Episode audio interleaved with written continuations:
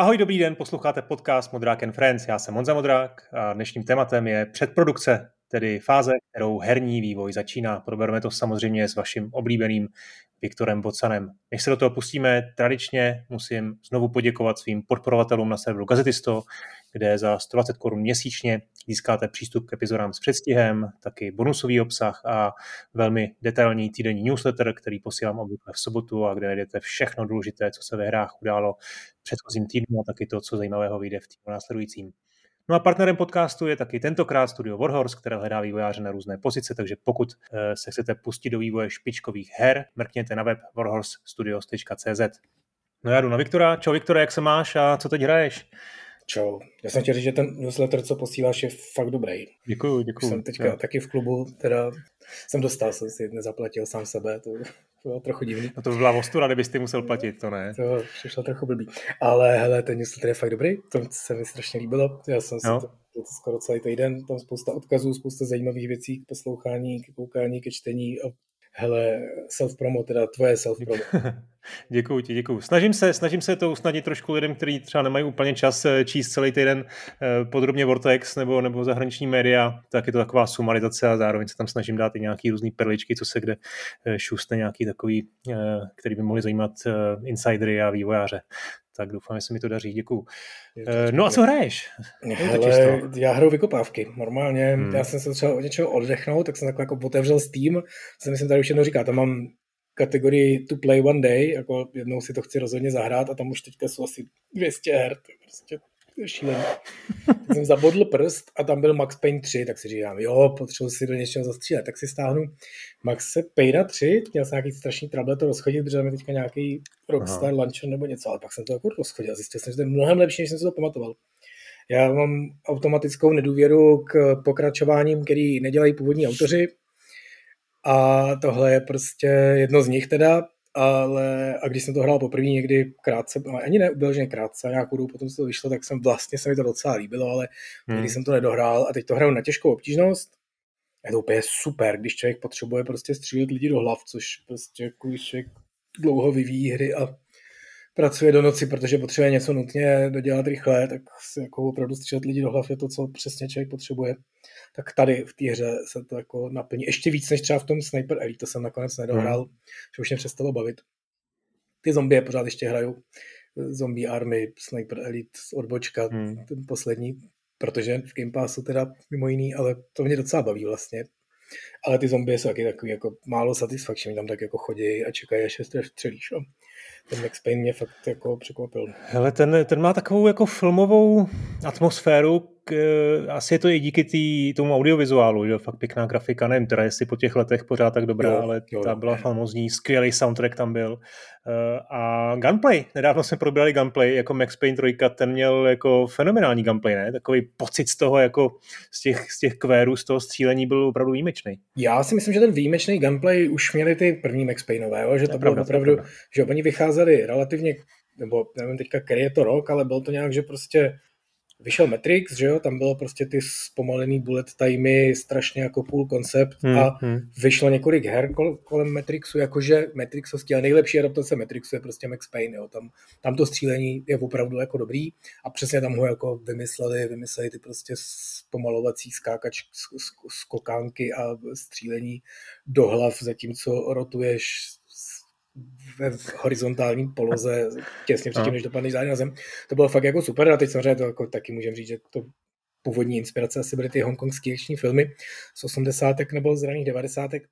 Ale prostě to spojili tady s těmi Matrixovskými efekty, bylo to fakt jako super. A myslím si, že ta trojka jako na to jenom navázala, jenom v uvozovkách, jo? jako samozřejmě je to prostě taky dobrý, a právě ta, ta přesně ta satisfakce z toho střílení do hlav, jo? To, to zní samozřejmě trochu choře, hmm. že člověk se jako cítí přímě, když střílí lidem do hlav. A to jsou zlí lidi, jo? Tam oni tam mají napsaný na čele, my jsme zlí, až u toho furt jako vykřikují, o, my jsme hrozně zlí, takže, takže to hmm. dobrý. Takže to můžeš. Máte to jako, nepůjdete do pekla.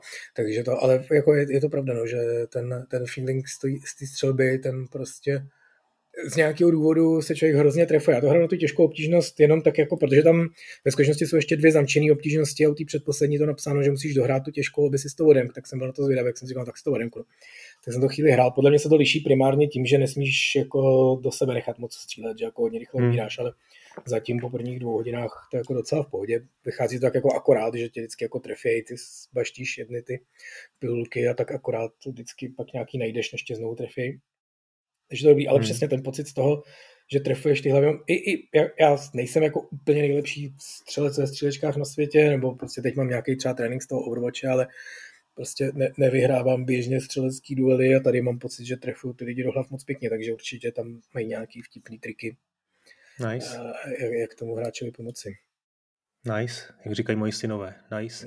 No my jsme byli na dovolený, tak já jsem toho moc nestihl minulý týden, uh, jenom jsem si stahnul na iPad uh, po dlouhýho, po hodně dlouhý době něco, něco na iOS, Automatoys, já nevím, ty, nemáš iOS, ty máš Android, tak to musíš počkat, taky to tam vyjde. Je to taková úplně jednoduchá pinballová puzzle, kde prostě máš takový jako uh, složitý, komplexní stroje, do těch do normálně vypálíš malou kuličku a teď musíš různýma přepínačema, vystřelovačema a rampama je jednoduchým stiskem to nějak ovládat. Jo. Je to, není to jako logická puzzle, je to taková postřelovka, kde moc dobře víš předem, jo, co všechno si udělal špatně, když něco pokazíš, eh, spoustu věcí musíš opakovat. Je to trošku docela relaxační. Doporučuji to zadarmo, nebo pár prvních úrovní je zdarma, uh, free to download, myslím, že se tomu říká, tomu konceptu, pak zaplatíte ještě rádi a uh, je, to fajn.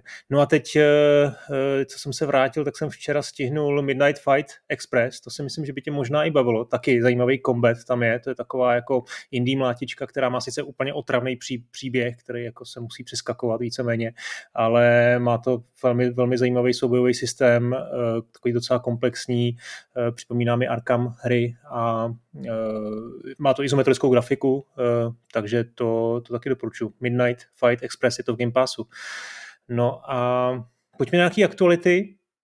Gamescom, já jsem, jak jsem řekl, já jsem byl na dovolený, tak jsem to sledoval opravdu jenom sporadicky, tak doufám, že mě, eh, že mě řekneš, co zajímavého se tam stalo, pokud teda něco. Hele, Protože mně přijde, že se nic moc nestalo. Jako.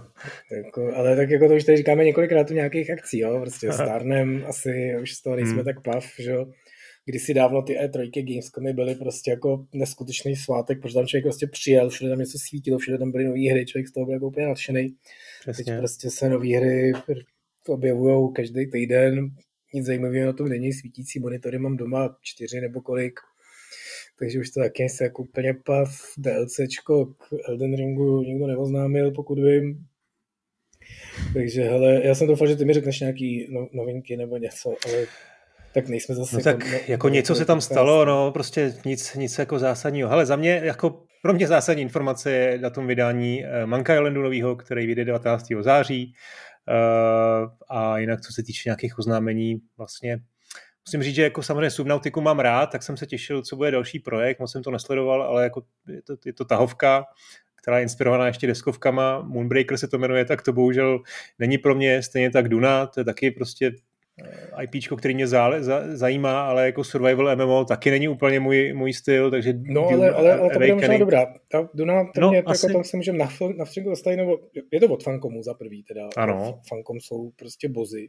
Ale takový jako bozy, takový paťatý, že oni prostě jsou jako hrozně hmm. dobrý a vždycky jako, tak jako škobrtají.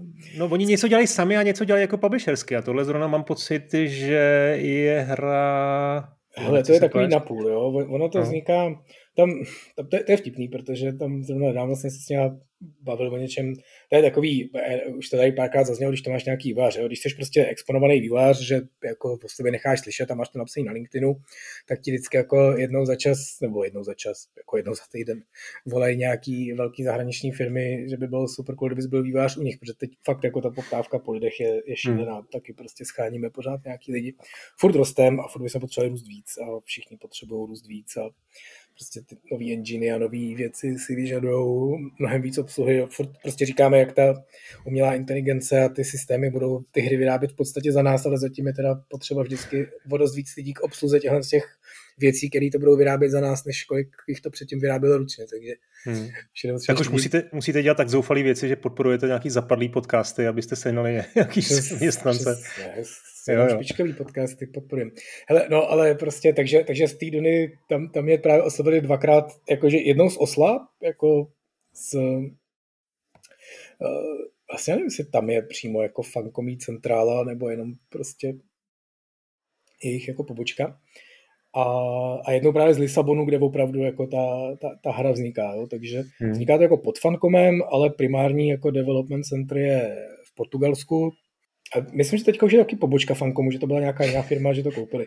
Počkej, chápu to teda dobře, že ty o tom všechno víš teď jenom proto, že tě skautovali a že si teda se byl u nich podívat jako v tom Lisabonu a, nebo v Oslu. A, a no jako, nejenom, prostě... a ve skutečnosti právě nějaký jako moji známí tam jako šli pracovat, protože oni zřejmě vlastně dělali jako rozhodili hodně sítí, takže tam znám nějaký lidi. A právě já jsem měl celou dobu, co jsem to sledoval i třeba jako novinář, já jsem hodně, nebo hodně hrál Oni vydali, že Age of Conan byla prostě famózní MMOčko, ale takový, no. takový jako hro, troš, trošku niž takový, jako takový Dark Souls mezi MMOčkami, takže hmm. nakonec to vlastně jako trošku umřelo a byla to fakt velká škoda, protože to bylo jiný MMOčko. Pak měli ty Conan Exiles, což byl právě jejich přesně pokus o jako tady ten survival na půl online, na půl single player hru, jako, jako jo, to, to, co prostě Ark a Fortnite, který teda se nakonec zvrhnul že jo, v, tu, v ten Battle Royale, jo, ale taky tam na začátku bylo hlavně jako střílení a stavění si základny a takovéhle věci, jo, který teďka v tom Fortnite už není jako nějak extra důležitý. Tak ten uh, Conan Exiles je prostě, že opravdu jsi na ostrově, můžeš tam těžit kámen a stavět si hrad, je to prostě úplně boží. Ale, ale je to taková přesně fankomí hra, jo. strašně zajímavá, strašně hezká, hrozně taková paťatá na pol. Prostě máš pocit, že nehraješ jako super Ačkovou hru, že takový divný nápad. A oni prostě sehnali to IPčko Duny, a celou dobu to vypadalo, když jsem to sledoval právě jako novinář a jako fanoušek téhle z té hry, a takový jako fanoušek, jako trochu guilty pleasure fanoušek, tak to vypadalo, hmm. že prostě oni sehnali Dunu, teď zjistili, že mají to survival v poušti, kde musíš jako jíst, pít, stavět si základnu a přežívat píseční bouře a že vlastně to je skoro Duna, jo, akorát to má jako v IPčku Konana, takže to jako reskinujou, udělají tu poušť ještě trošku větší a přidají tam píseční červy a mají vlastně hotovou hru, že jsem to byl fakt jako hrozně skeptický. No a oni to prostě nějak jako pojali enormně, tím, že ta Duna se dostala prostě na výsluní, že jo, díky filmu a, a no, no, nový, nový jako, no, novýho zájmu o, o to téma, tak prostě to najednou začne jako měnit a vypadá to čím dál tím líp a začínám se na to opravdu těšit, jo, že to fakt bude prostě uh, survival hra o drsném přežití v poušti, ale jako ze světa Duny, no to je prostě úplně awesome. No já si myslím, že ten survival docela na tu Dunu jako hodně, hodně uh, sedí, no. Že no, to je žánr, který, který mohl fungovat dobře. A, ale jako zase na druhou stranu to, to, co jsme viděli, to byl nějaký announcement trailer, jo, kde to toho byl... jako moc není a navíc dost jako filmový, no, tak uh, atmo dobrá, ale a je vidět, že teda mají jako asi produční hodnoty budou slušný, jak říkáš, že to dělají někde uh, velkým no, Na druhou stranu bacha, jo, Fancom prostě umí pěkný filmečky a jakože hmm. opravdu dobrý i k tomu Conanovi, i k tomu Secret World byla, že její další MMOčko, který byl absolutně špičkový herníma mechanismama, ale zase trošku jako UFO, jo? že bylo prostě příliš chytrý pro takový ten mainstream, takže zase prostě to ten WoW neporazilo ku podivu. Hmm. A, a, ale vždycky k tomu jako vydají nějaký filmečky, které vypadají úplně famózně a s tou hrou jako vlastně nemají skoro nic společného, takže na to bych se jako dával bacha trochu, že oni prostě fakt jako umějí dělat dobrý filmy, ale, ale věřím jim, teďka jim věřím jako o hodně víc, jo. co jsem tam jako mohl trošku nakouknout pod pokličkou, takže Hmm.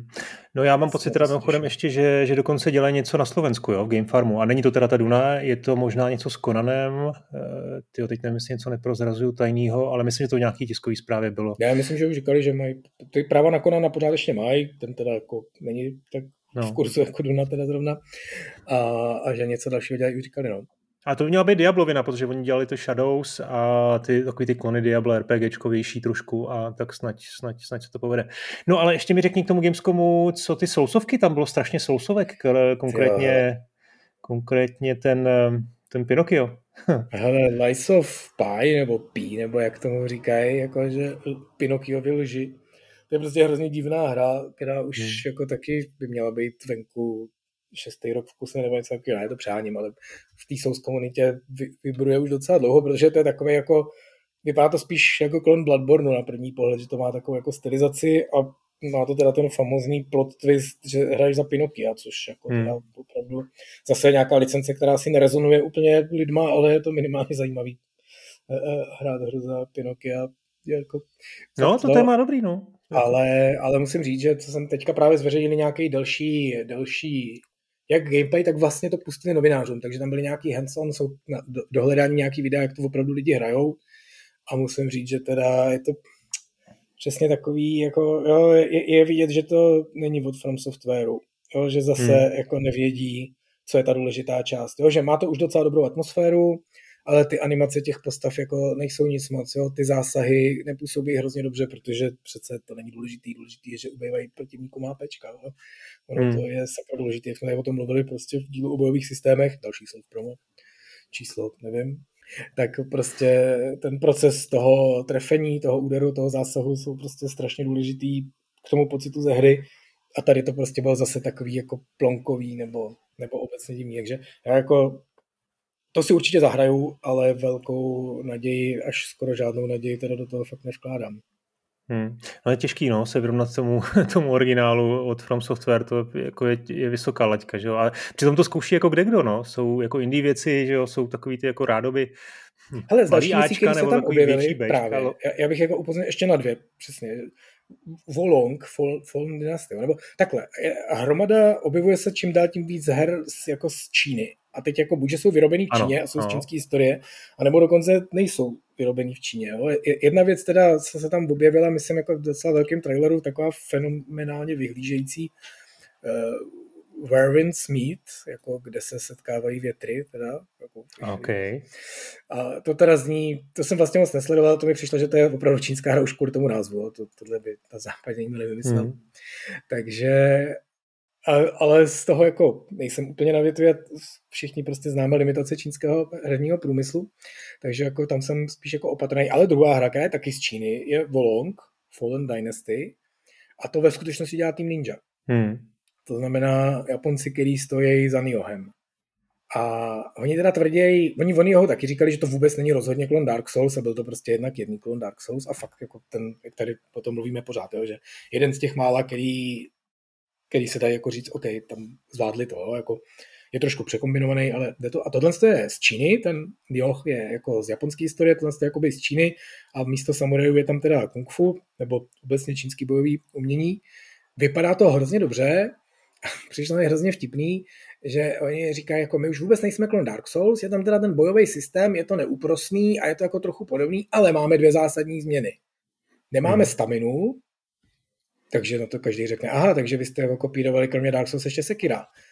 A oni pak řeknou, a umíme skákat. A oni, aha, takže Elden Ring.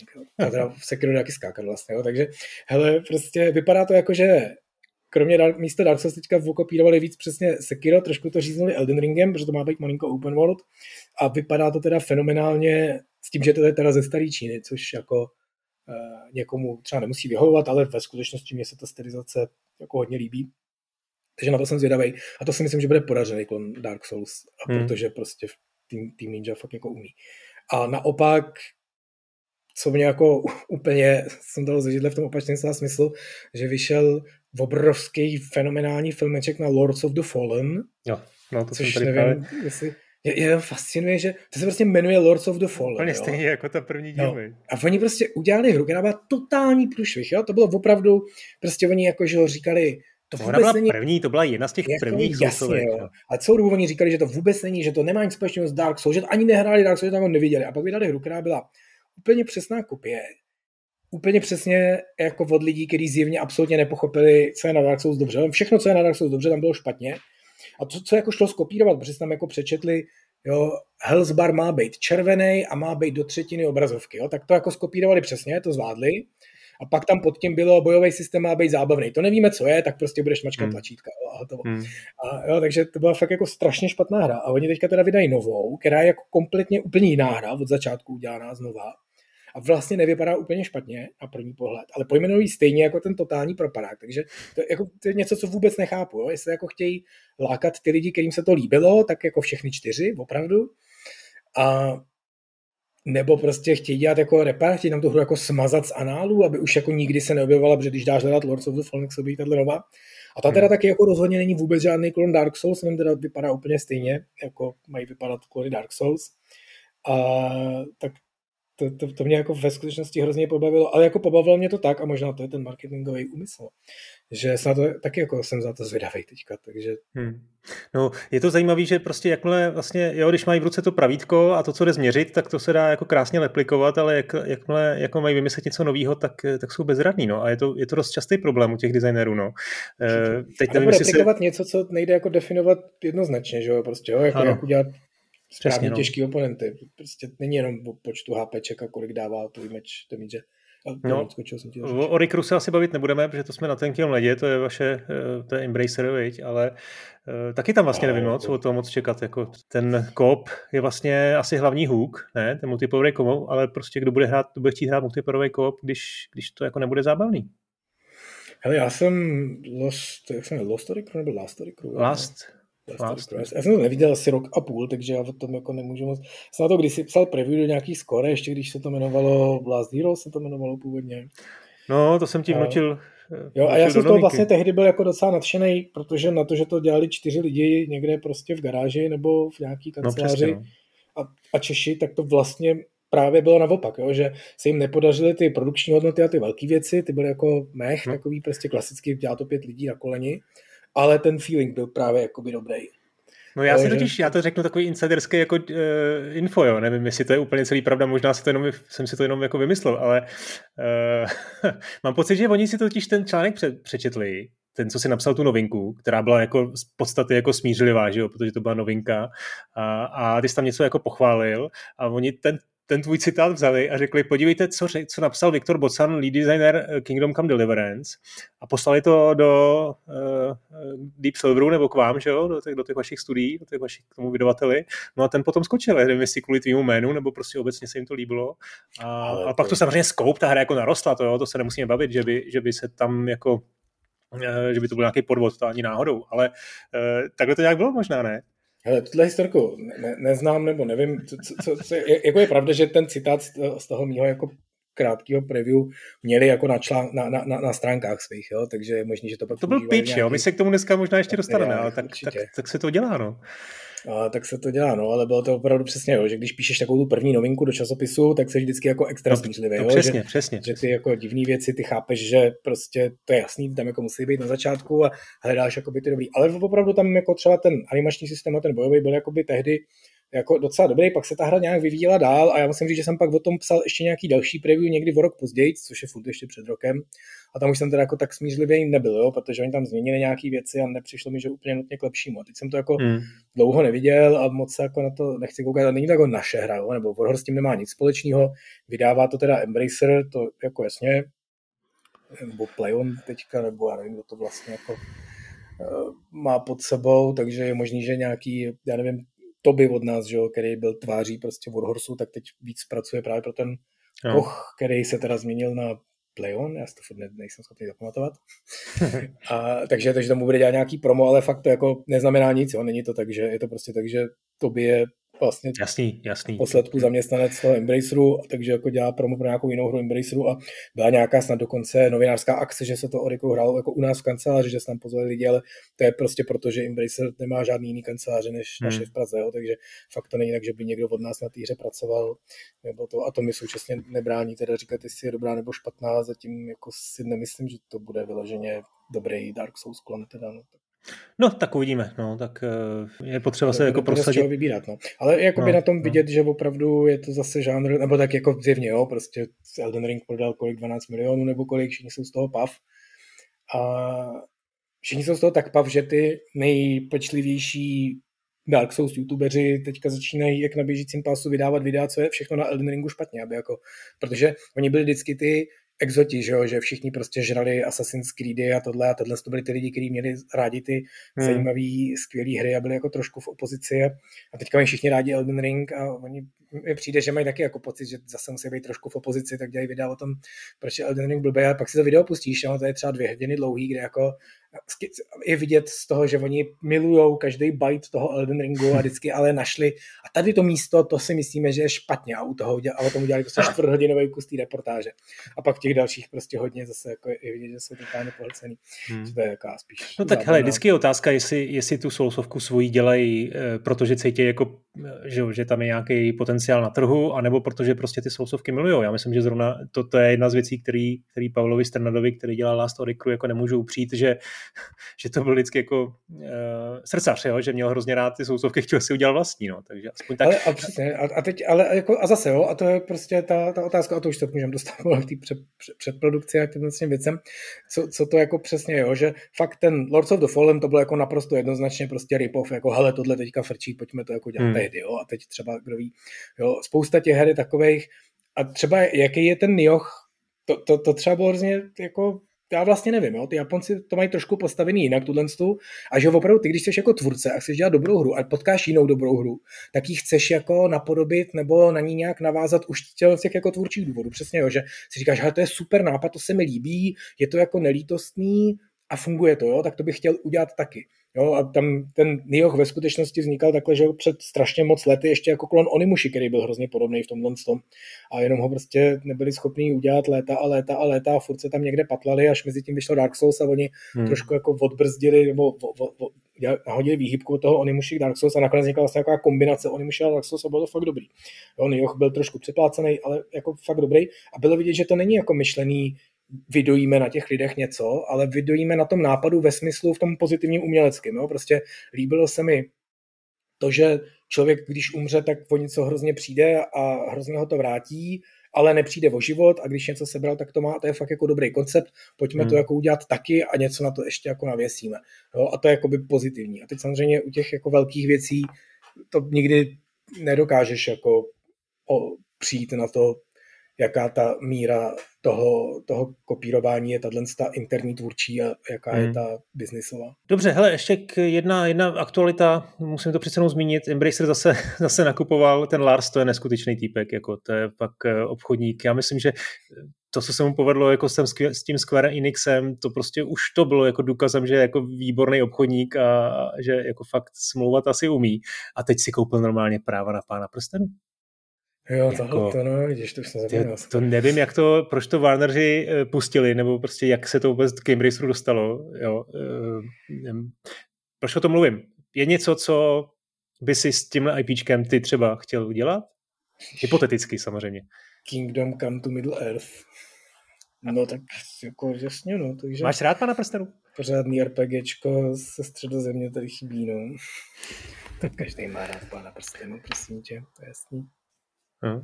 Ale pan prstenů je famozní, nádherná věc, je to něco, co prostě založilo tady fantasy žánr před mnoha lety. Všichni prostě, všechny fantasy světy vycházejí tady z toho jednoho velkého nápadu. A, a tak jako to víš, že to je krásný, no, ale jakou hru bys chtěl dělat, no. A jaká hra si může vzniknout, prostě, jo, prostě. To je jako, jo, vždycky ten problém těch obrovských IPček. Mě třeba právě, jak jsem tady o tom mluvil, jo, mě překvapilo, že ten Funcom vlastně měl IPčko na Konana a udělal takovou vlastně jako obyčejnou survival přežívací prostě mini strategii, která s tím má jako strašně málo společného. Jediný, co je, že začneš v té hře, že jsi ukřižovaný na stromě, jako byl Conan ve filmu, ale protože ty nejsi Conan, tak bys to nepřežil, ale přijde hmm. Conan a ten tě odsekne a řekne, teď si přežij a odejde a pak už tam nikdy není, jo. Nebo ve skutečnosti tam pak ještě objeví, a to je spoiler malinko. Jo, a vlastně, že jakoby udělali hru na nějakém IPčku a vlastně to IPčko v zásadě nepoužili, jo, ale je, ten Conan je strašně maličký IPčko, že jo, oproti tomu pánu prstenu a tam jako takovouhle hru příliš to jako udělat nemůžeš, potřebuješ jako pravděpodobně něco taky, ještě těžko říct, jako ono. Ve skutečnosti hry podle pána prstenu těch je jako taky, že jo, mraky, kromě no, dobrý a špatný. A, a je, že to je zliková hra, pamatuj si, to byla, to byla dobrá, to by mohli jako oživit třeba.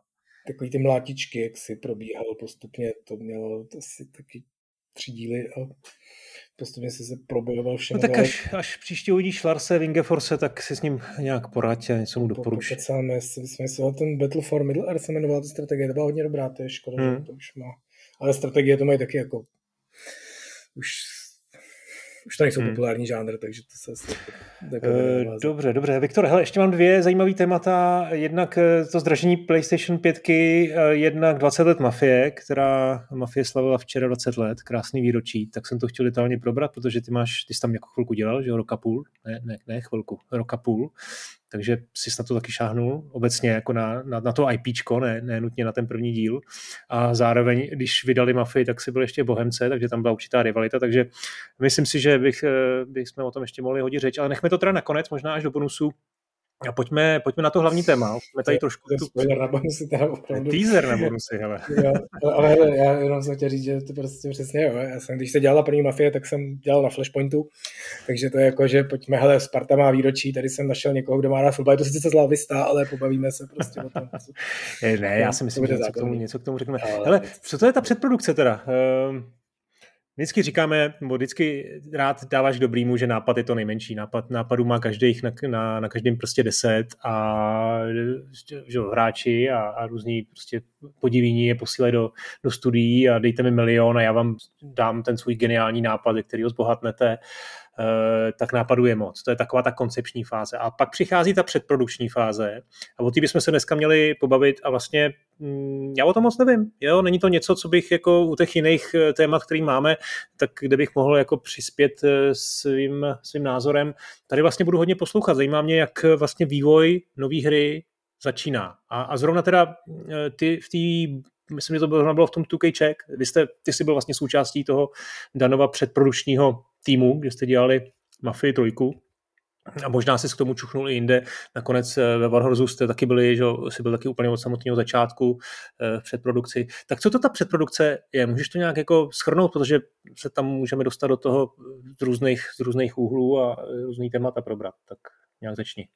No, právě no. Hele, ono hrozně záleží na tom, co jako děláte za hru a kde jako takovou hru děláte. Jinak jako ta, že ty fáze, to je takový prostě standardní. Když máš velký studio a, a, a děláš cokoliv, jo? děláš prostě hmm. hru, děláš film, děláš, já nevím, já, jako vyvíjíš nový auto, jo? nebo něco takového, tak ty, ty postupy se prostě jako hrozně sjednocují, protože ty jako správný v uvozovkách jsou, jsou fakt jenom jedny, jo? takže opravdu to, co dřív se jako příliš nedělalo, protože ty týmy nebyly jakoby takhle obrovský a současně to, co se pořád ještě nedělá, když ty týmy obrovský nejsou. Jo? Je, je, je tohle to, že máš ty fáze, kdy jsou jako preprodukce, produkce a postprodukce a to je opravdu fakt jako i u toho filmu. Jo? Prostě preprodukce je, že se to jako připraví, najdou se ty herci, píše se scénář, hledají se lokace, nedělá se nic na tom filmu, ale připravuje se, aby se mohl vyrobit. Že? Pak ta produkce je, teď dva měsíce, kdy oni opravdu ten film natáčejí, natvrdo prostě na té place, každý ráno se tam prostě sejdou, teď to točej, teď čekají, až bude pršet, protože tam potřebují deštivou scénu, nebo si vezou ty stříkačky a tak dále, to je vlastně to nejkratší čas. A pak je ta postprodukce, kdy jako ten hotový surový materiál z ní musí jako vyrobit ten film. A vlastně v těch hrách je to jako dost podobný, byť samozřejmě ty poměry jsou trošku jako jiný. Preprodukce je, že se prostě připravuješ na tu hru, produkce je, že ji opravdu jako vyrábíš a ta postprodukce pak jsou nějaký dodělávky a potažmo ještě pak hmm. třeba dodělávky po vydání. A v tomto je to jakoby hrozně podobný. A ten scope toho nebo ta velikost je samozřejmě hrozně jako odlišná. To je, jo, když prostě se bavíme s novými mladými vývářemi třeba právě v těch školách, kde občas jako přednášíme, my různí lidé z developmentu teďka myslím, jo, tak přesně jakoby hledáme jaká vlastně je správná míra toho. A ona asi žádná správná míra není. Když prostě děláš svoji malou hru, tak jakákoliv preprodukce, a teď se můžeme bavit o tom, co přesně opravdu přináší, jo, jakou přípravu, jaký promyšlení, jo, jaký prototypování nějakých věcí, jo, to je samostatný téma, kterýho se tady můžeme dotknout, nebo se o tom, o tom bavit, eh, bavit někde ještě úplně zvlášť tak to je něco, co děláš tím víc, čím prostě je ta hra větší. To, co se dřív nedělalo, právě protože ty týmy byly malinký a co nemá smysl ani teď, když jsi malinký indie tým, vlastně jako tohle, že, že, se tohle nedělalo vůbec. Jo? Ty si prostě, dneska, když chceš udělat malou hru, jako vyloženě miniaturní ve dvou, ve třech, jako indie prostě na telefon nebo na Steam nebo na hmm. Game Jam, tak prostě opravdu pořád ještě takhle se dělaly ty hry dřív. Je nejlepší prostě začít tu hru dělat. Jo, ty si prostě, já jsem teďka třeba začal dělat, nebo už jsem to tady anoncoval kdysi, jak dělám svůj remake Kennedy approach, myslel jsem, že to bude za víkend a furt si to myslím, ale ještě ten víkend nenastal teda, jo? takže jsem tomu zatím věnoval asi tři hodiny, ale přesně, jo, já jsem si jako sedl k Wordu a teď já jsem počkej, začal počkej. říkat, Víš, jak říkal Franta, že ty 8-bitové hry jako mu, ho, ho, mu trvaly maximálně 7 dní, jo? Tak Přesně, máš no, no, tři přesně. víkendy maximálně, jo? Viktor? Přesně, Hele, já jsem to měl stejně, jo? já jsem taky dělal hry na 8 bitech, textovky mostly, teda pak dělal jsem jednu závodní autíčkovou hru. To je mimochodem vtipný, já jsem teďka poslouchal, o tom se si někdy bavit, takový dlouhý podcast s Johnem Kermekem o jeho začátcích. A on No. udělal úplně stejnou hru jako já, když byl jako, jako, jako takový první pokus. Aha. Já jsem dělal akční hru s autíčkama a já jsem neuměl na tom 8-bitovém Atari překreslovat dostatečně rychle obraz. Tak jsem něco udělal v textovém módu, protože v textovém módu se ten obraz překresluje sám, když jako píšeš dolů další řádky textu, tak vlastně ten obraz instantně odskroluje. Takže hmm. já jsem jako udělal trasu autíčka, jakoby dráhu, takže jako mezera, mezera, mezera, čtvereček, hodně mezer, čtvereček a konec. A to byl jako řádek a ty jsem napsal jako hodně No. pod sebou a ty jsi jako udělal o jedno kratší nebo o jedno delší a ty jsem jako takhle spawnoval dole na spodu obrazovky a, to, a tady se o ten scrolling staralo samo a měl jsem závodní hru, boží. Ale hele, Přesně, ty hry děláš rychle a děláš je tak. A teď jsem přesně na to narazil, že já jsem si otevřel Word, že si teďka udělám tu svou novou hru. Tam jsem začal jakoby házet nápady a tomu už můžeme říkat přesně preprodukce. A pak jsem si říkal, super, už mám jako popsanou stránku, kde jsem si jako vlastně jenom, abych nezapomněl, popsal ty myšlenky, které jsem tam chtěl jako zpracovat. A pak jsem si říkal, tak jak to teďka budu vymýšlet. A pak mi došlo, že vlastně game jamově, jo, nejlepší je prostě otevřít si Unity a začít to programovat. Jo, tam chceš mít prostě to letadílko, to Kennedy Approach, to teďka děláme prostě řízení do provozu, to znamená, ty máš lítají ti tam letadla, máš tam letiště, chceš ho navádět, aby on letěl na letiště, tenhle ještě kroužil a druhý zatím mezi tím z toho letiště vzletěl a, a odletěl nějakým konkrétním kurzem a buď to jako můžeš prostě sedět na papíře a vymýšlet to, anebo nejjednodušší je prostě si otevřít ten C Sharp, to Visual Studio a začít tam rovnou jako programovat. Jo? Tady kliknu na to letadílko, jak, jak ho budu chtít otáčet, jo? takže prostě na něj kliknu a táhnu prstem, protože to chci dělat na mobil. Jo? Takže tam rovnou začneš psát tyhle ty věci. A, a to je jakoby super. V okamžiku, kdy jste tři v tom týmu, nebo čtyři, tak to začne být trochu problematický. A v okamžiku, kdy vás je 200, tak to samozřejmě nejde. Že ty tyhle věci jako dělat nemůžeš. A tam přichází ta preprodukce. Jo? Kingdom Come, prostě my jsme založili vlastně Warhorse Studio někdy v roce 2011, něco takového. A vlastně první asi čtyři nebo pět měsíců jsme jako chodili do kancu a to byla ta úplně nejryzejší preprodukce. To znamená, programátoři měli jako jediný task vybrat engine. A měli k tomu dva grafiky, který vlastně nedělali žádnou hru. Jo? Hmm. Oni jim pomáhali vybírat ten engine. Takže oni třeba říkali, OK, tak nejpravděpodobnější je, že prostě tady máme ten Unreal a ten CryEngine, co jako budem, tak co, co, co v té naší hře je nejdůležitější. Jo? Tak bude to first person, to umějí oba, to je dobrý. Bude nám hodně přírody, jo? takže vyrobte nám grafici nějaký keře a udějte nějakou, nějaký zátiší. Jo? A my budeme zkoumat za prvý, jak to jako běží, za druhý, jestli to dokážeme prostě skompilovat, rozfungovat a rozchodit tam prostě nějakou běhající postavičku, takže nám ještě vyrobte postavičku. Budeme zkoušet, jak to v těch dvou enginech, jak se nám to jakoby dobře dělá, v čem to vypadá dobře, jaký jsou prostě silný a slabý stránky. Takže oni vlastně nedělali vůbec jakoby na Kingdom Come, oni dělali na té bázi toho, jak my tu hru budeme dělat. Jo, a my jsme třeba s Danem prostě mezi tím psali design, jo, nebo ve smyslu, že prostě dohromady jsme vymýšleli nějaký, jako bude to prostě first person, bude tam melee combat, bude to RPGčko, budou tam takovýhle staty, skilly, to jsme tak jako vymýšleli a pak se to jako rozdělilo, že Dan začal jako psát nějak ten příběh, jako o čem to bude, že to prostě bude nějaký Henry a že bude trouba, to mají lidi rádi, pardon, přáním, já mám taky rád vlastně.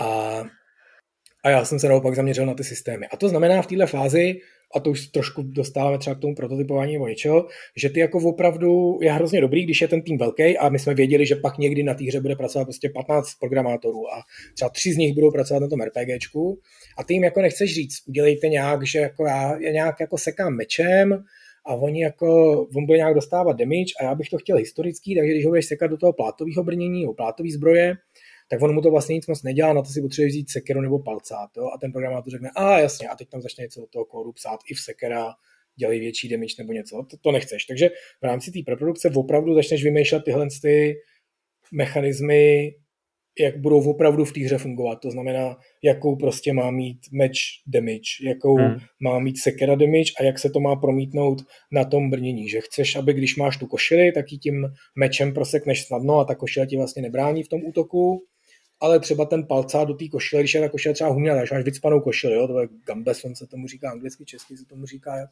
prošívanice. Jo, taková vyloženě něco, jako máš dneska prošívaný bundy, tak takovýhle byly některý jako levný, levný armory, že jo, tehdy v tom středověku, že ty lidi si tady jako huňatý prošívaný čepice, nar, ne, čepice, čepice vesty, narvali to prostě nějakým peřím nebo houněma nebo látkama, bylo to jako pevný, vyšívaný a to ti vlastně ten meč prosekne snadno, ale zase ten palcát třeba ten to dokáže jako pohltit. Jo, a naopak, hmm. když máš ten Kiris, tak to vlastně funguje opačně. A ty chceš vymyslet tu hru tak, aby tyhle systémy jakoby fungovaly tak, jak ty chceš, to znamená, aby ten mesh prosekával přesně ten, tu prošívanou košili, ale neprosekával ten Kiris a ta, ten palcát, aby to měl naopak.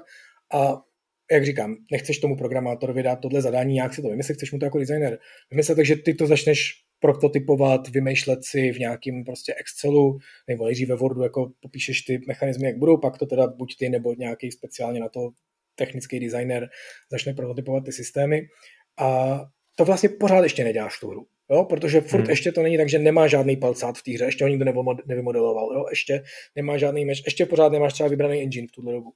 Jo, a to je jakoby ta preprodukce. Ta vlastně končí v okamžiku, kdy jako máte vybraný engine, máte třeba už jako napsaný příběh, protože to je jako dobrý mít předem, nebo aspoň minimálně jako jádro, máte jako vymyšlený ty systémy a teď řeknete, jdeme na tom jako opravdu dělat. A teď začnete programovat, ale už víte hmm. co.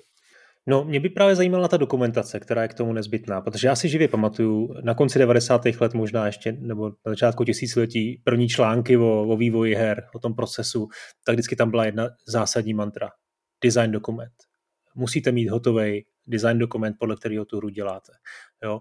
A mám pocit, že v posledních letech se z tohohle jako trošku eh, utíká, jo? že ty vývojáři jako pochopili, že ta dokumentace přesně daná je, je, je jako nesmysl, ať už u velkých nebo i u malých her, že je dobrý mít nějakou dokumentaci, ale nemá smysl mít jako 200 stránkovou eh, bychli, která je prostě biblí toho vývoje a je v ní jako úplně všechno, že jsou právě věci, které se i v té produkční fázi uh, ukážou, uh, že jsou třeba trošku jinak, jo? nebo v té prototypování. Takže jak, jak moc je, byla třeba na konci předprodukce Kingdom Come přesná vaše dokumentace? A co v ní vlastně bylo? Ten příběh tam určitě nebyl kompletní, jo? Moc dobře vím, že, že questy jste psali v podstatě jako, ještě jako rok před dokončením hry, že jo, nějaký, uh, nebo možná půl roku. Možná A... nebo ještě po dokončení, přesně. Tak jak moc vlastně ta dokumentace je jako zásadní?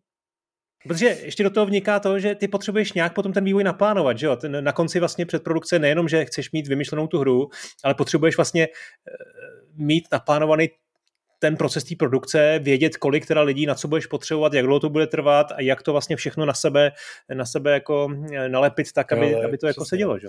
Jako, jako ta produkce to je úplně jako samostatný téma a já, já jako razím teorii, že dobře to udělat jako nikdy jako úplně nejde, jo? že ty prostě musíš jako si vymyslet tu hru a teď samozřejmě pak jsou tam jako lidi, kteří mají přinést ty peníze, nebo lidi, kteří se mají někde říct o ty peníze, jo? prostě máš toho vydavatele, ty musíš říct, kolik ta tvoje hra bude stát jo? a to jako potřebuješ nějaký data k tomu, abys to vymýšlel a hele, ty nikdy nebudou správný.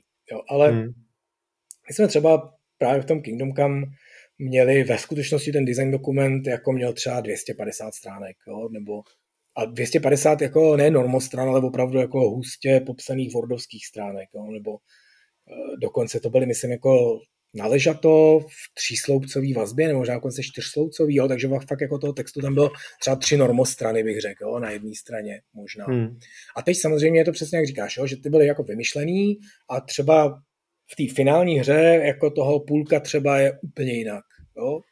A ta půlka zbylá je tam jako trochu jinak. Jo? Ale a nějaká jistá část, jako třeba 20%, je tam opravdu jako přesně tak, jak byla vymyšlena, ale ty věci se jako mění v tom průběhu, mění se při té realizaci, zjistíš něco, že je špatný nápad, zjistíš něco, že je přehnaně ambiciozní, byly tam prostě věci, které jako jsme třeba pak dělali do DLCčka, protože jsme je nedokázali jako udělat v té normální hře nebo jsme jako úplně vypustili, jo, ten RPG systém je mnohem bohatší a tak dále. Ten, ta mantra s tím design dokumentem, to je taková ta naivní představa, jo, občas tady mluvíme o tom, jak by se ty hry jako měly dělat správně, o té akademické diskuzi, kde se to jako může učit, jak to jako má vlastně vznikat, a teď je otázka, já vlastně nevím, jak jsou na tom jako jiný obory v tomhle tom, že určitě třeba, že na architektuře se určitě vyučuje, jak má vznikat ten dům, jo? že máš nejdřív udělat nějaký ten průzkum toho terénu, toho podlaží, no, po, po, pod, podloží, jo, jako jo, jestli to udrží to, tu stavbu. Mm. A to jsou nějaké jako postupy, které se jako fakt asi musí dodržovat. Jo? Tak v tom herním developmentu je taková představa, že ten správný jako postup je, že prostě přesně napíšeš ten design dokument a tam ta hra je vlastně hotová. Jo? Odladíš to úplně přesně, jo? vymyslíš si ty me- mechanismy předem a když je to jako vesně hotový, jako komplet prostě v té dokumentaci, je jasně jasný přesně, co kdy bude, tak z toho si přesně spočítáš, kolik to bude stát, kolik potřebuješ na to lidí, jak dlouho to bude trvat a pak vlastně to všechno jako takhle hodíš do toho osudí a teď to jenom vyrobíš. Jo, a já hmm. si nemyslím, že někde na, v, v, v, naši, v námi známém vesmíru, možná v nějakých neznámých částech toho vesmíru, ano, je nějaká hra, která takhle opravdu vznikla. Jo. Trošku samozřejmě čím jakoby větší a korporátnější firma, typu jako Ubisoft, EA, tam si umím představit, že takový ty jejich jako hry na jistotu takhle jako trošku vznikat můžou. Jo, že prostě už mají v tom praxi, dělají prostě 11. Call of Duty, už jako mají jakoby představu, takže na začátku si přesně řeknou, kolik tam bude levelů, kolik tam bude postav, kolik tam bude zbraní a pak to jako opravdu podle toho dělají, ale typicky právě protože to je entá hra toho samého. Jo, pak začneš dělat prostě ten Assassin's Creed jinak, jo, že uděláš ten Origin, byl ten první Assassin's Creed, který se trošku jako vymykal tý, tý, a najednou ti to nic z toho jako nefunguje. Musíš prostě opravdu jako vymýšlet znova a tam najednou přijdeš, nebo přijdeš na to, jo, je to jako logický, že nemůžeš prostě zaměstnat ten tým tak, že 80% toho týmu čeká a ty designéři a produkční a tyhle lidi si to celý jako vymyslej a dělají to rok a pak ten tým začne pracovat. Jo, to můžeš v tom v obrovském, té obrovské korporaci, kde jako oni můžou mezi tím dělat nějakou jinou hru, tam to jako funguje. To, je, to můžeme zase se trošku bavit zpátky o té mafii, teda, když už mm. má to výročí. To je to, o čem si vlastně jako mluvil. Když jsem tam pracoval já, tak to bylo vlastně a teď o tom se dlouho nemluvilo, teď to asi nic jako tajný není, bo už, už jako se o tom mluví běžně. Původně Mafie 3 prostě vznikala v Praze a nakonec vznikla někde v Americe, že jo, ta finální s tím z toho s tím Lincolnem, nebo no, nebo no. kde se to odehrávalo. Jo, takže tam vlastně tohle to byl ten ideální proces, trošku. Jo, protože to bylo tak, že to bylo v době, kdy ještě vznikala Mafie 2 a ta byla nějak jako v tom stádiu vývoje, že vlastně byl jako scénář napsaný, ta hra jako vznikala, ale vznikala prostě tak jako živelně, že jako vznikala, byly tam nějaký problémy, teď nějaký levely se škrtali, nějaký nový se přidělávali a tak dál, ale oni stejně měli pocit, že vlastně už se můžou začít připravovat na další hru. A to je jakoby ten ideální korporátní přístup tady. Takže oni řekli, OK, tak uděláme tady malý tým lidí, kteří se budou zabývat preprodukcí trojky. Jo, a to teda dali Danovi, aby si sehnal nějaký lidi, tak tam měl nějaký dva designéry uh, zevnitř a ještě oslovil k tomu mě z nějakého důvodu tehdy. A dali jsme se prostě dohromady a my jsme měli prostě samostatnou kancelář, kde jsme jako vymýšleli Mafie 3 a vlastně v tom týmu té Mafie 2 nebo v tom týmu, který současně pracoval na Mafii 2, byli nějaký jako třeba čtyři grafici a dva programátoři nebo něco takového, mám to jako se různě měnilo, který nám byli jako kruce. Jo, takže my jsme prostě třeba řekli, chceme jako přestřelku ve skladišti, kde prostě, já nevím, já úplně si vymýšlím, jo? to nejsou tajné informace, protože jsem si teďka vymyslel, že si skoro nic z toho nepamatuju. Představ si prostě, že tam máš skladiště bavlny a tu budete jako dělat přestřelku a to začne hořet během toho, protože prostě to bavlna dělá ráda. Jo?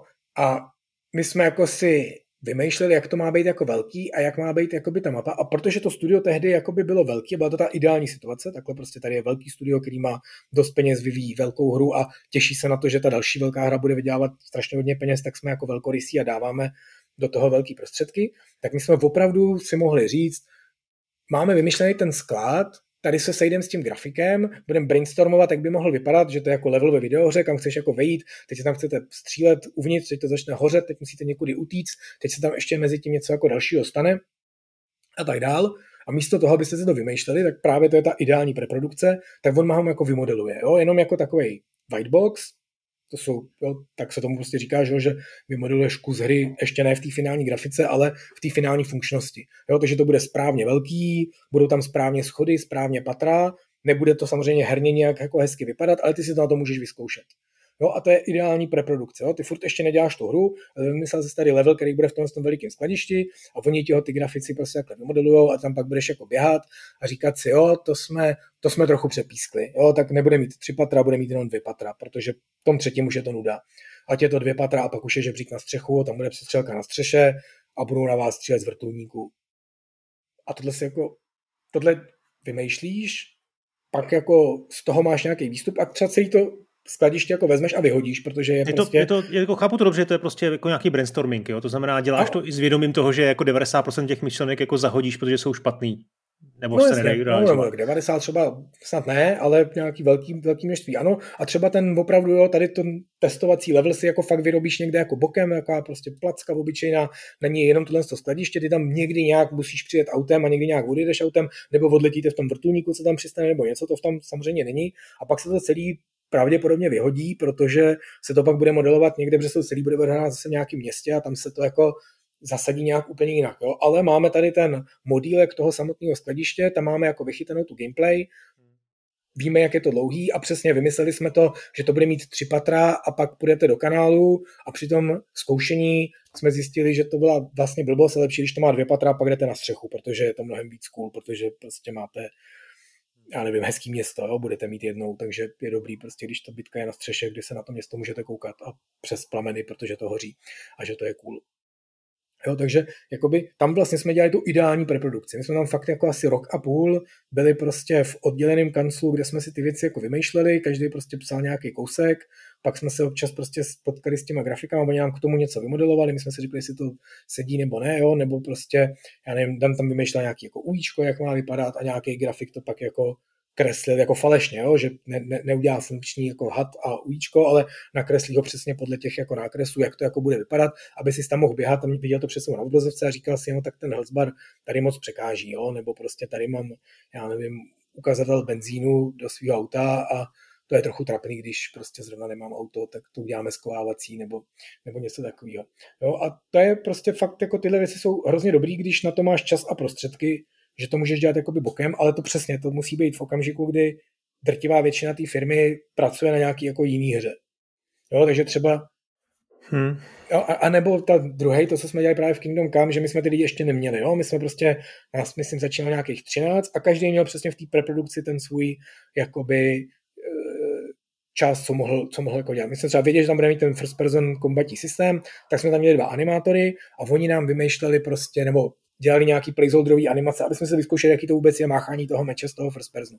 Jo, takže my jsme tehdy dokonce uh, snad skontaktovali nějaký šermíře a natočili jsme si nějaký testovací motion capture, že opravdu jsme, někde jsme si pronajali, myslím v Bohemia Interactive jsme si pronajali na chvilku prostě ten jejich hangár, vlezli tam, natočili si nějaký základní, uh, základní mockup, ten jsme si jako zpracovali do té hry a to bylo prostě furt to bylo to prototypování těchto z těch, těchto z těch základních mechanik. Jo? A a pak vlastně, když se to objevilo, že teda OK, že to má naději, že prostě to lidi chtějí, že na to máme ty peníze nějaký, budeme to jako začít doopravdy dělat a už jsme si vybrali ten engine, tak jsme teprve prostě rozhodili ty sítě, najali těch nejdřív 10, pak 15, teďka asi 40 grafiků, který to začalo jako opravdu vyrábět a díky té preprodukci už jako věděli, co prostě měli připravenou třeba mapu.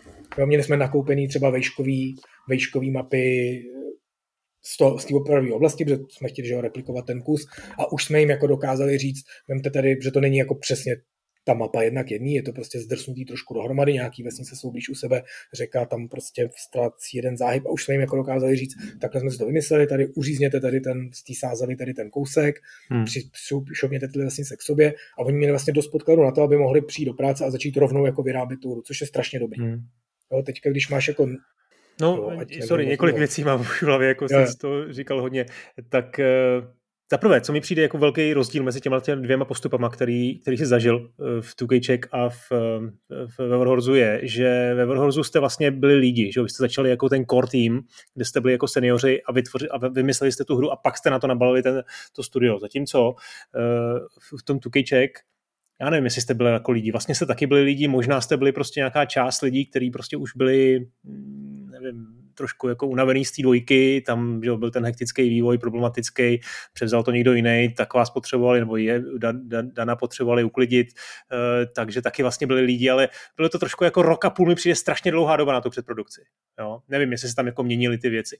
To je jedna věc, kterou mi možná potom pomůžeš jako vyjasnit. Druhá věc je, co, co tady jako důležitý je, a ty jsi to teď na konci řekl, jsou ty peníze. Jo? Vy jste v Varozu vymysleli něco, s čím jste potřebovali jít zatím publisherem a přesvědčit ho, že to je dobrý nápad. To, to něco předpokládám, ještě taky může být něco jako vertical slice, že připravíte nějakou část té hry, eh, která vlastně i lajkům řekne, hele, takhle ta hra má jako na konci vypadat, eh, tohle je vlastně finální produční kvalita, která, která prostě, kterou, kterou chceme jako dosáhnout. Jo? Tak eh, ta, ta, ten finanční aspekt je strašně důležitý, protože to je něco, co možná se dnešní době jako vytratilo. Vzpomeň si na Karla Papíka eh, a vůbec na lidi, kteří se pokoušeli hry, to byli úplně jako lidi s obrovskou odvahou, kteří se pokoušeli dělat velké hry v, před 20 lety, kdy ještě nebyl Steam, kdy se vydávaly hry do obchodů, byl tam omezený počet lidí a musel si přesvědčit toho publishera, který tě měl úplně vlastně v moci. Jo? A ty jsi musel přesvědčit, že ten nápad máš jako dostatečně dobrý a že tě má rád peníze. Dneska je situace jiná, dneska ten, ten herní trh jako roste takovým tempem, že vlastně na každém prstu máš spoustu investorů, kteří jsou připravení věnovat eh, peníze jenom lidem, kteří mají track record. Neřík, dobře, teď to trošku jako přeháním, ale pokud máš track record, máš za sebou nějaký jako dobrý, dobrý projekty, který vydělali, eh, tak je vlastně nebude vůbec zajímat, co chceš dělat. Protože ti budou věřit, že, že ten další tvůj nápad bude stejně dobrý jako ty předchozí tři třeba. Jo? A vlastně si myslím, že z toho design dokumentu, nebo, nebo pardon, z té předprodukční fáze se trošku vytrácí to, ten schvalovací proces, to, že musíš vytvořit něco, co ti někdo nahoře jako schválí a řekne, jo, tohle chceme. Protože já si myslím, že předprodukce dřív, a možná to dneska je pořád v tom Ubisoftu, že vedle toho Assassina se dělá nový Assassin, se plánují tři koncepty vedle sebe, že prostě jsou tři týmy, které dělají tři koncepty a z toho se pak jeden vybere. A nebo jsou úplně tři jiné hry a e, jedna prostě se ukáže být zajímavější než, než druhá. A že zkrátka z deseti přeprodukčních fází se jako devět vyhodí a jedna, jedna teprve jde, jde jako do, do té produkce. Jo? Že tam je že tam je i tohle, co, co vlastně dneska si myslím, že zas tak jako častý není. Ať už je to proto, že samozřejmě Indie Studio dělá srdcový projekt a jako věří mu a je přesvědčený o tom, že, že tohle je to, co chceme dělat, tak to prostě vymyslíme tak, jak, jak nám to vyhovuje a ty prototypy Eh, nám ukážou tu správnou cestu, a, ale ten velký vydavatel samozřejmě k tomu přistupuje trošku jiným způsobem a ten musí i, i třeba už v té fázi předprodukce dělat třeba nějaký fokus testy, musí ty, ty, ty myšlenky testovat různýma způsoby na, eh, na, na zákaznicích a, a podobně. Jasně. Takže to jsou všechno věci, které do toho jako vstupují a myslím si, že jsme ještě nezmínili. Určitě. Já si myslím, že to jsou jako hrozně různé různý věci nebo různé motivace, různý ty, jo, a máš naprosto pravdu, že to, co jsem popisoval já, to je taková ta ideální, ideální situace. Jo, prostě typicky děláš Mafii 2 a ty víš, že budeš dělat Mafii 3. Jo, že jako nechceš jako se zamýšlet, ne, nechceš jako vymýšlet nějaký, jako uděláme nějakou tak, tahovou strategii, Uh, něco s letadílkama, anebo Mafii 3, pojďme jako se nad tím zamýšlet. Jo, ty prostě máš ten jasný úkol. Jo, my, když jsme začali dělat Kingdom Come, tak jsme taky zase, jo, měli jsme jakoby jasný cíl, chceme dělat prostě středověký RPG, nepotřebujeme si jakoby nic dokazovat, chceme to jenom připravit na to, aby jsme to pak mohli začít jako rovnou dělat. A současně, ale to jsou právě přesně, to jsou jakoby ty ideální situace, a ta reálná je, je, je přesně tohle, že ty to jako vyrábíš tu preprodukci nejenom proto, nebo tohle je dobrý v tom, že ten výsledek té preprodukce je příprava na to, abyste mohli jakoby dělat tu hru. Ale ten jakoby správný postup v tom jiným týmu, který buď nemá takhle jasno, nebo nemá prostě připravený finance, nebo něco takového, tak cílem té preprodukce přesně může být nějaký vertical slice nebo něco. To znamená, ty vyrábíš jakoby prototyp té hry, který bude dostatečně funkční na to, aby si k tomu získal něco. A teď to něco jsou peníze, jo? nebo dneska je to třeba publicita. Jo, ty třeba, to, co je teďka hodně jako důležitý, je, že ty chceš třeba, aby tvoji hru měl rád Microsoft nebo Sony. Jo, když tvoji hru má rád Microsoft nebo Sony ještě dlouho předtím, než vyjde, tak oni se s tebou kamaráděj a oni tě prostě vezmou na stage, jo, nebo prostě až budou na E3 příště a budou ukazovat tady těch 8 her na PlayStation 5 vyjde brzy, tak to není tak, že vezmou nějakých prostě 8 her nebo všechny hry, které jako jsou, jo. Na té PS5, no tam je to trošku složitější, ale když ta konzole už trochu žije, tak v těch následujících měsících na to vyjde 200 her. Jo, ale ty chceš být mezi těma osmi, co oni tě jako zmínějí. Jo, a k tomu právě přesně potřebuješ nějaký jako něco ukázat.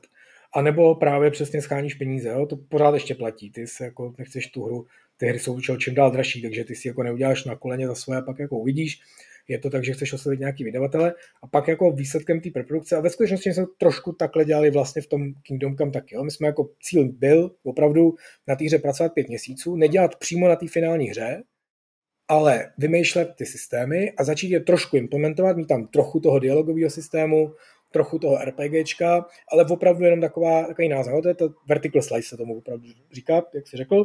Je to prostě takový jako průřez tou hrou, jak by jako měla ve výsledku vypadat, ale v nějakým omezeným kusu. My jsme vlastně nakonec jakoby se zase nevrhli ještě do produkce té opravdové hry, ale produkce toho vertical sliceu, to znamená nějaký ukázky, který byl dostatečně blízko, kterou jsme potom jezdili že, po vydavatelích, jsme po nich chtěli peníze a je to nakonec to, co jsme ukázali na tom Kickstarteru. Jo, že když prostě to nevyšlo s těmi vydavatelem, tak jsme si řekli, OK, tak když se to nelíbí tady těm kravaťákům, tak to ukážeme lidem. Jo? Takže jsme to ještě trošku jako vylepšili, vyrobili k tomu nějaký trailery, ale to byl vlastně možná výsledek té naší preprodukce, byl kousek té hry, který byl jakože opravdu výřez z té finální, řekli jsme si, bude nějaký úvod v nějaký stříbrný skalici, která se vypálí, tam není ještě jasný přesně, co se stane, ale pak se prostě tady Jindra probudí v Ratajích ve Mlejně, půjde do města, tam si trošku zašermuje a pak se prostě něco bude odehrávat. To jsme jako opravdu vyrobili, ale přesně s vědomím toho, že některé ty věci jsou prototypy. Třeba v tom Kickstarterovém demo, nebo v tom, co jsme prostě ukazovali na Kickstarteru nebo těm vydavatelům, byly třeba dialogy, které byly kompletně nafejkované ve smyslu, je jakože my jsme věděli od začátku, že chceme mít v týře takový ty dialogy, kdy klikneš na postavu, teď se přepne kamera ven a teď se nějak filmově ty kamery mezi sebou přepínají a ty se s nima bavíš o různých tématech. Jo, a to jsme jakoby věděli a vlastně v tom Kickstarter demo nebyl tenhle systém, že jsme ještě neměli naprogramovaný, ale taková jako vizualizace. Jo, to jsem zrovna prostě dělal já s jedním právě animátorem, že v tom CryEngineu je systém nějaký na scény a my jsme jako tam řekli, že s tímhle člověkem se můžeš jakoby bavit kdekoliv, ale on vždycky stojí tady v téhle bráně, takže vždycky ten dialog bude probíhat tady. A my jsme jako ručně nastříhali v tom systému na scény, jak se tam budou střídat ty kamery a teď to je ono. Jo. Takhle to v týře bude vypadat, až jednou ten systém naprogramujeme. Jo, takže to je takové jako vizualizace toho, co tam bude. Jo, ten kombat vlastně jsme trošku jako udělali, ale byly tam jako dvě útoční techniky a nakonec jich tam bude 70, jo, nebo něco hmm. takového. Jo, máme nějaký prostě systém krvácení, který jako na těch lidech, jako když je zraňuješ, tak tam bude prostě různě cákat krev a pít s tím po oblečení. A tady na téhle jedné košili to funguje, takže ty tam budeš bojovat s banditou, který má tuhle jednu košili. Jo, ve výsledku vlastně vydělá, uděláš kus hry, který jako vypadá jako ten finální zážitek a ten můžeš jako prezentovat. A teď přesně, my jsme s tím objížděli ty vydavatele, těm se to hrozně líbilo, žádný nám nechtěl dát prachy, pak jsme to prostě dali na Kickstarter a tam nám ty lidi prachy dali, tak to jsme měli radost. Jo, ale vlastně Není to tak, že bychom ho pak celý vzali a vyhodili, ale spoustu těch věcí, jo, že opravdu třeba všechny ty dialogy, ty, jak byly napsané, tak ty vlastně nakonec většina z nich je v té finální hře, ale třeba dubbing pro ten Vertical Slice vzniknul jako eh, takže jsme prostě šli do zvukového studia, sehnali jsme nějakých šest hmm. angličanů, který tady jako žijou a mají nějaký herecký projev a ty nám to tam jako namluvili. A to jsme celý vyhodili a pak do finále to nadabovali opravdu s hercema v nějakým jako lepším studiu a tak hmm. dále. Jo, takže v rámci jakoby výstupem té preprodukce opravdu může být tady tenhle ten jako kus hry, který ale má s tou hrou jako společného spíš jako filozoficky. Takhle by to mělo vypadat nakonec, no. ale ale no, není to já ono. si myslím, přesně, já si myslím, že to, to je hodně důležitý. Ještě můžu vzpomenout ten, ten projekt Hightech, který dělal uh, taky Dan Vávra a uh, to byla ta hra, ze který se potom údajně teda inspiroval Mirror's Edge. Uh, na to vznikl poměrně dost uh, Nevím, jestli měli i hratelný demo, myslím si, že ne, ale vzniklo na to video, který vypadalo uh, moc pěkně, že to mělo jako slušnou produkční hodnotu. A, ale jinak jako ten vertical slice si myslím, že je jako hodně, hodně důležitý a teď to jako řekl, že něco jste měli i vy, když u té open world hry je těžký udělat že, část, část jako v, v finální kvalitě. Jo. Ale vím, že už je to 20 let, co Mark Cerny měl jako výborný talk na, na DICE Summitu, kde, kde mluvil o tom, že prostě jeho metoda je, že musí mít jeden, dva levely hotový téměř eh, finální kvalitě a že potom vlastně si na tom ověří všechno, co funguje, co nefunguje a že to je i dobrý na ten pitch, no, investorský samozřejmě. Takže tohle, Tohle jsme probrali, probrali jsme i to, jak funguje ten tým, to si vlastně trošku jako mezi řečí tam jako dobře naznačil, že není, není možný mít jenom designéra a nějakého producenta a programátora, který vybírá engine, ale že potřeba mít i grafiky, který různě jako testují, že ty, ty mechaniky, uh, UIčko a, a vlastně um, hodně se toho jako udělá. Myslím, že jsme řekli, že z toho taky doufám vyplynulo, že spousta těch věcí, které vznikají při produkci, je, je velmi abstraktních z podstaty, ať už je to ta dokumentace, která samozřejmě jako vzniká v hlavách vás designérů, ale potom, potom vlastně se stává realitou a dost často se jako velmi diametrálně mění, takže to je vlastně taková ta teorie abstrakce, se kterou potom vzniká úplně trošku jiný projekt. projekt. No a co jsme možná ještě nezmínili, je kolik možná her z té předprodukce nespatří světlo světa. To by se to stalo taky, kromě té Mafie trojky, teda vaší, která bohužel nevznikla. No, jako ta Mafie trojka je přesně ten, ten jako zářný příklad, jo, že opravdu jsem jako investovalo hodně času, hodně lidí a tím pádem v důsledku jako i jako docela dost peněz a pak se prostě rozhodlo, že to není to, co se chce dělat, takže jako z toho nevzniklo, nevzniklo nic, ale typicky jako přesně, jo, takhle hrozně moc těch, ty, ty malé hry, které se nikdy nedodělají, jsou tyhle ty, že vzniká prostě nějaký hmm Hmm. Preprodukce z toho vznikne nějaký jako přesně jádro, demo, tomu někdy říkají, ale je to typicky ten vertical slice, nebo přesně jo, když je to střílečka, tak to může být jako jeden level. A zase tam můžou být jako spousta věcí ofejkovaných, jo, tady prostě budeme mít klíče a dveře jako v Doomovi, ale ještě ten systém nemáme udělaný, tak jako tady vždycky automaticky se ty dveře otevřou a nebo, nebo se to jako tam symbolizuje nějak jinak, jo? že dojdeš nějaký jiný místnosti, tam se ti rozsvítí, teď si jako sebral klíč, ještě to tam nemáme rozchozený. Ty přijdeš ke dveřím a teď si jako odemknul a tam se ti jako napíše. A takovýhle.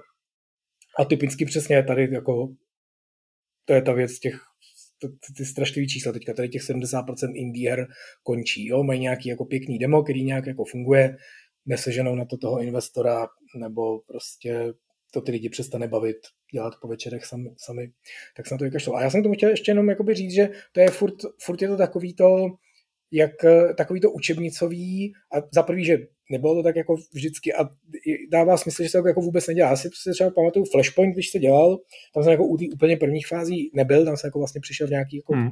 už to docela trošku jako fungovalo, ale tam to vlastně jako tak vznikalo strašně organicky, jo? že říkal se, bude to válečná hra, kde se bude jezdit po velkých ostrovech, tak pojďme medlovat ty ostrovy. A oni vznikali jako už opravdu ty finální ostrovy, na, tom se, na těch ostrovech se dalo prostě jezdit v tanku a teď se prostě programovalo to, že ten tank bude střílet, tak se to jako udělalo. Teď říkal, že by bylo dobré, kdyby mohli ještě lítat vrtulníky, tak prostě se naprogramovali vrtulníky, který tam jako stříleli po těch tancích. Jo. Pak si říkal, co kdybych jako mohl z toho tanku přesedla do toho vrtulníku. Tak se prostě naprogramovalo, že se může přepínat mezi tankem a vrtulníkem a pak to prostě, hele, takový jako realistický, to je trochu divný. Co kdyby ten člověk jako mohl vystoupit z toho tanku a běhat tam jako panáček, jo? Tak, a teď to je vlastně správně, bys přesně tohle měl dělat v té preprodukci a přichystat si to, ale vy jste jako tým osmi lidí, který dělá prostě svoji hru a nemá jako na takovýhle věci čas. Takže takže to prostě děláš rovnou. A to je to vlastně, u čeho jsem jako začal. Když děláš prostě malou hru, tak jako není nic špatného. Já, já jako vždycky říkám, že to programování je to, co by člověk měl dělat až nakonec. Zejména, když je ten tým větší a když ty programátoři jsou drahý. Jo. Když ty to děláš sám, tak to jako neplatí. Ale tak je vždycky lepší prototypovat, vymýšlet ty věci, vymýšlet nějaký opravdový technický design, ale to už asi opravdu si uh, schrneme, schrneme někdy příště, jak se ty věci dělají, protože to jsou taky jako hrozně zajímavý, kdy vlastně, jo, myslím třeba všechny ty RPG systémy z Kingdom Come jsou jako v obrovských Excelech, v obrovských eh, simulacích a modelech, které jsou jako hrozně cool a, a to měl si nějakou přednášku na Vedusu kdysi dávno, uh, o tom, že prostě ty strávíš dva dny v Excelu, je to mnohem lepší, než to programátor týden programuje a ty mu to pořád vracíš. Jo, takže hmm. uh, jako jasně, když, když prostě jste takovýhle tým, uh, tak komunikujete přes nějaký takovýhle prostě dokumenty, výmysly a prototypy, ale v tom malém měřítku není nic špatného na tom, že prostě tu hru rovnou vyrábíš a za běhu, za běhu měníš. Hmm, no rozhodně to je i asi větší radost a zábava, protože tam samozřejmě taky iteruješ, taky spoustu věcí zahazuješ, ale můžeš si to dovolit eh, dělat v té v té v tý podobě té hry, kterou, kterou máš v hlavě. No. Dobrá, dobrá, hele, já myslím, že to prototypování se necháme na nějaký speciální díl, si tady naznačil, že prototypování může probíhat s Excelem, eh, může probíhat třeba i s papírem, jsou známý případy, že jo, Hideo Kojima prototypuje s Legem a tak dál, tak si myslím, že se to dá, že se to necháme na další díl a v tuto tu chvíli ti děkuju a my se ještě v bonusech popovídáme o té mafii. Zatím čau. Tak, dík. Ahoj. thank you